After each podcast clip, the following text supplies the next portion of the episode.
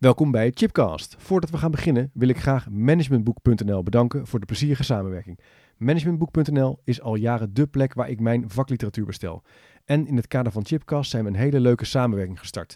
Op www.managementboek.nl slash chipcast vind je een overzicht van de boeken die de revue passeren in de Chipcast afleveringen.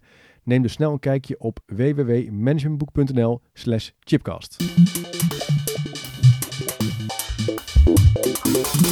Dit is de trip van Chip. Welkom bij een nieuwe aflevering van de Tip van Chip. Superleuk dat je luistert naar alweer de veertiende aflevering.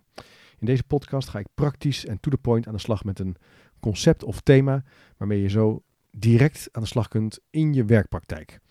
En het thema wat ik vandaag wil pakken is een op het eerste gezicht abstract thema of een beetje ver van je bed thema, wel een heel leuk thema. Het zijn namelijk sprookjes. En je hebt dan misschien al gemerkt vorige week dat uh, Simon en ik een podcast hebben gemaakt over stripfiguren en strips. En dat komt eigenlijk weer voort uit een eerdere boek wat Simon en ik schreven over sprookjes. We presteerden nog lang en gelukkig. Een sprookjesboek voor managers. En vorige week was ik de gast bij de SSR. Dat is de opleidingstak van de rechtspraak in Nederland. Ze gingen een uh, dag met elkaar uh, een personeelsuitje doen en daarvoor... En ze gingen naar de Efteling. En daarvoor was ik de gast om het hebben over sprookjes. Want in dat sprookjesboek staan een aantal belangrijke levenslessen centraal, zou je kunnen zeggen die je ook terug kunt vinden in de Efteling. En het leek me leuk om die sprookjes langs te lopen, zodat je uh, ze ook kunt bekijken vanuit het idee van verandering, leren, professionaliseren en uh, op avontuur gaan. Nou, het eerste sprookje wat je dan zeker uh, ja, moet, ja, gebruik van moet maken eigenlijk is natuurlijk Hans en Grietje. Want wat gebeurt er in Hans en Grietje? Misschien herkennen, herinneren jullie nog wel. Hans en Grietje worden achtergelaten, tragisch achtergelaten door hun stiefmoeder en vader. In eerste instantie weten ze nog wel de weg terug te vinden, maar vervolgens loopt dat helemaal mis. Ze raken verdwaald en ze komen dan een snoephuisje tegen. En ze besluiten dat snoephuisje binnen te gaan. Ze worden eigenlijk verleid door de heks om binnen te gaan en vervolgens worden ze opgesloten. En uh, doen ze eigenlijk alles aan om te ontsnappen, om zo weer naar hun vader terug te keren. En een interessante analogie die je kunt maken met het snoephuisje, is dat die, het snoephuisje ook wel staat voor veel veranderstrategieën in organisaties. Visies, kernwaarden, prachtige vergezichten waar organisaties naartoe gaan beleven. Je denkt, wauw, dat is gaaf, daar wil ik ook naartoe. Maar op het moment dat je eenmaal meedoet, valt het allemaal wel mee. En ik refereer dan wel eens aan een voorbeeld wat ik zelf heb meegemaakt in een project wat ik heb gedaan, dat een managementteam een prachtige visie had gemaakt over het nieuwe werken, waarin ze gingen kantelen en collega's gingen verleiden om onafhankelijk van locatie samen te werken en dat allerlei te doen op slimme en handige manieren. En iedereen was daar ontzettend enthousiast over in de eerste weken. Maar ze waren eigenlijk vergeten bij te vertellen dat ze ook 150 of 200 FTE's gingen wegbezuinigen. Dat werd er even niet bij gezegd. Dan is het snoephuisje in één keer een veranderstrategie als afleider. Het klinkt mooi, maar als je binnen bent, word je opgesloten. Nou, wat gebeurt er dan? Dat zie je ook bij Hans en Gietje gebeuren. Hans wordt opgesloten in een kooi om vet gemest te worden en geeft verkeerde managementinformatie aan de heks. Doet er eigenlijk alles aan door een stokje door de kooi te steken om te ontsnappen. Interessant is ook dat Hans en Grietje onderling helemaal niet samenwerken, maar alles eraan doen om te ontsnappen en uiteindelijk de heks in het vuur te duwen. Praatjes vullen geen gaatjes, mooie woorden over gemeenschappelijke doelen zullen niet zoveel in de praktijk betekenen als je er niet in slaagt om het eerlijke verhaal met elkaar te vertellen of te creëren. En als je dat niet doet, dan krijg je eigen belang eerst. Iedereen gaat voor zijn eigen belang en probeert te ontsnappen uit het snoephuisje. Nou, een eerste sprookje waar je al wel iets kunt zien over ja, dynamieken die soms heel dominant aanwezig zijn in, in, in, sprookjes. Interessant is ook dat heel veel sprookjes eenzelfde soort ritme of structuur kennen. En dan refereer ik even naar het boek van Joseph Campbell over de reis van de held. Um, je ziet, um, Joseph Campbell heeft heel veel verhalen geanalyseerd dat er meestal sprake is van een oproep. Hans en Grietje moeten als het ware ergens naartoe of worden achtergelaten. Uh, dat zie je ook bij uh, het verhaal van Jezus, ook bij het verhaal van Boeddha. Maar je ziet het later ook bijvoorbeeld in de films van The Matrix of Lord of the Rings of Star Wars. Er is een oproep, ze, ze krijgen helpers, er komt iemand en ze zijn samen. Of Gandalf, de, uh, de grote vriendelijke tovenaar, komt Frodo helpen. En ze moeten vervolgens een drempel over. Ze moeten zichzelf overwinnen of een spannende situatie aangaan. Ze komen een beproeving tegen, dat is de vierde fase. De heks bijvoorbeeld in, het verhaal. En ze kunnen dan uiteindelijk een schat krijgen. robijnen, goud, het eeuwige leven. Ze moeten vluchten om vervolgens weer terug te keren naar de realiteit waar ze ooit vandaan kwamen en meer te zijn dan wie ze waren. Het zijn eigenlijk acht fases die je terugziet in heel veel verhalen, maar ook in de sprookjes. Dus het leek me wel interessant om daar nog even kennis van te nemen. Geschreven door Joseph Campbell, die al dit soort verhalen analyseerde en in het eerste instantie overigens best wel werd uitgelachen daarover. En nu eh, nou, redelijk gerenommeerd is als geschiedkundige schrijver en historicus van dit soort verhalen. Nou, wat zijn nou rode draden in sprookjes? Simon van der Veer en ik hebben ze proberen te analyseren. Het gaat altijd over belang en verlangen. Over iets willen en ergens naartoe willen. Over een plotselinge wending, een twist in het verhaal.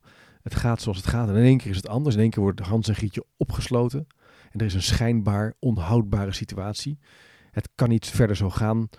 Ze worden opgesloten, gevangen genomen. En er moet echt iets gebeuren. Maar niet alles is wat het lijkt.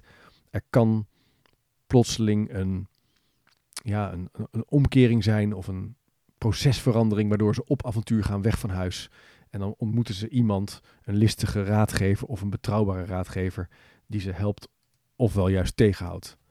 En wat in een sprookje altijd naar voren komt, is dat mensen tegenslag moeten overkomen. Er is altijd een vorm van teleurstelling. En je moet volhouden om ergens ook echt te komen. En dan is er meestal een moment van de waarheid. Het komt erop aan, eh, om de, bijvoorbeeld eh, bij Jaap en de bonenstaak, dan moet, moet, Jaap de bonenstaak omhakken. Of hij moet vechten tegen de reus voor het goede kiezen. Er is vaak ook een duidelijk verschil tussen het goede en het slechte. Het goede en het slechte. En uiteindelijk is er een vrij overduidelijke wijze les.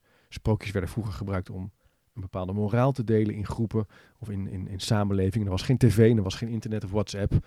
Dus dat werd gedaan door middel van een sprookje. Dus een duidelijk contrast tussen goed en fout. Nou, andere sprookjes die wij in het boek eh, uitwerken en die eh, misschien nog wel leuk zijn om te noemen, zijn de kleren van de keizer. De meeste mensen van jullie zullen die wel kennen.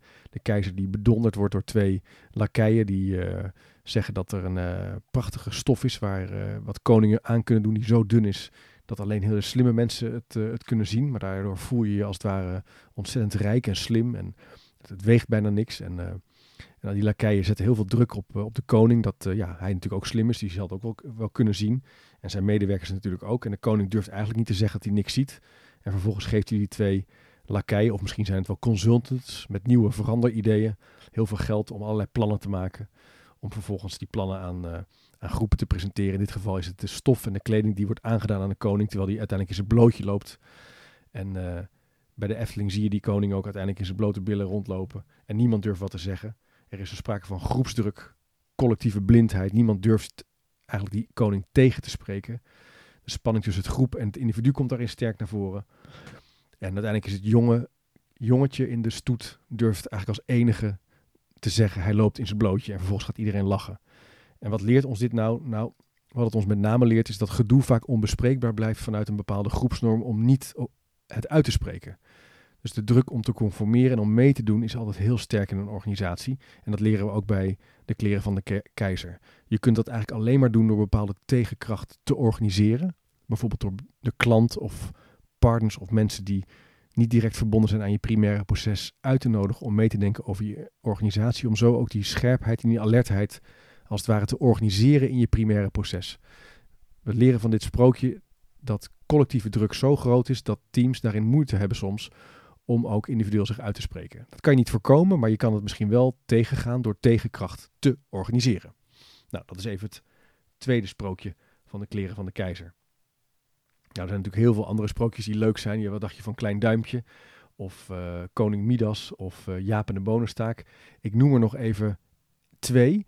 Eh, en dan zou ik eigenlijk met name even het sprookje De Wolf en de Zeven Geitjes willen noemen. Die ook overigens in de Efteling te zien is. De moeder gaat op pad naar de markt en zegt tegen de kinderen: Pas op, als ik wegga kan de wolf aankomen. Dat doet hij wel vaker. Je moet hem nooit binnenlaten. Ze schrijft een aantal regels op. Ze geeft die regels door aan, hun aan de kinderen. Eh, let op zijn stem, let op hoe hij eruit ziet. Let op eh, of hij aanklopt of niet. En ze gaat weg. Nou, uiteindelijk wat gebeurt er? De wolf haalt een wit, wit voetje. Probeert het een paar keer, haalt vervolgens een wit voetje. Zalft zijn stem met krijt. En probeert uiteindelijk toch binnen te komen. En dat lukt hem ook.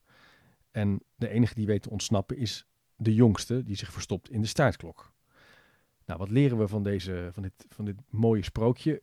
Is dat regels mensen soms ook dom kunnen maken. En dat je procedures, zoals die zeven jonge geitjes, als je die procedures aan die, aan die, aan die geitjes oplegt, het eigenlijk het denken blokkeert. Dus je zult de balans moeten zoeken tussen regels en zelf na kunnen denken.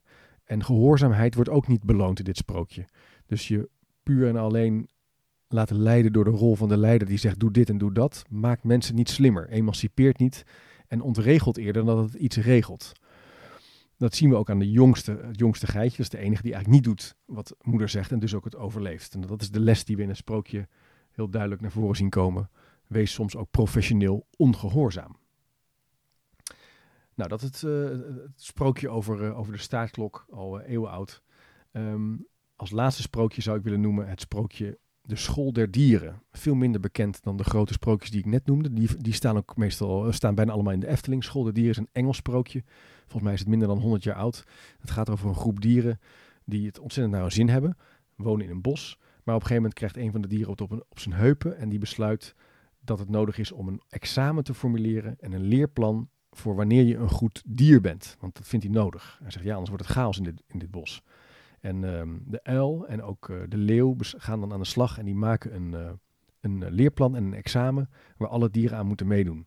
En dat bestaat uit uh, verzwemmen. Daar moeten dus ook alle dieren aan meedoen. De vogels moeten meedoen en de, de konijnen en het nijlpaard en de vissen. En hoogspringen moet worden gedaan door iedereen. Nou, daar vallen wat ongelukken bij. Niet iedereen kan dat zo goed, maar ja, iedereen moet het natuurlijk doen. En dat gaat zo even door. Het sprookje vervolgt uh, richting een eind waarin de examennorm wordt uh, gecheckt en uh, de uitslag wordt bekendgemaakt. En uiteindelijk blijkt dat iedereen zakt voor het examen die er zijn, behalve de kwal, die haalt een 6, want die glibbert overal tussendoor. Nou, vrij flauwe, flauw eind, maar wel een treffend eind, wat duidelijk laat zien dat leren niet te managen is. Het sprookje legt ons uit dat talent ruimte nodig heeft en dat talent bestaat uit verschillend kunnen zijn en niet uit hetzelfde kunnen zijn. En dat als je gaat toetsen, dat dat vooral tot middelmatigheid leidt. En dat je mensen of dieren vooral moet accepteren voor wie ze zijn. Dus let vooral op jezelf en niet te veel op anderen. En dat zorgt voor een aantrekkelijke leeromgeving.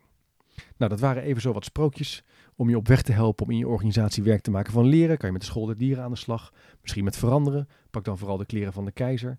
Je zou eens kunnen kijken naar het sprookje van de wolf en de zeven geitjes als het gaat over je houden aan bepaalde afspraken en regels. Of kijk bijvoorbeeld eens naar Hans en Grietje als het gaat over het formuleren van een strategie. Er is nog veel meer over te zeggen. Ik zou zeker even op Chipcast kijken of op uh, mijn uh, Twitter-account. Daar vind je ook wel uh, referenties en links naar het boek. We presteerden nog langer gelukkig. Volgens mij, het is net in de tweede editie uitgekomen. En ook op chipdejong.com staan een aantal artikelen en links naar, naar boeken en, en eerdere opnames. Simon van der Veer en ik gaan aan de slag met, een, met onze stripactiviteiten. Over anderhalve week gaan we opnieuw kijken naar wat we kunnen leren van stripfiguren. En komt onder andere het boek voorbij Hoe word je een geboren leider. En gaan we het ook hebben over Lucky Luke. Bedankt voor het kijken en luisteren. En tot de volgende keer maar weer.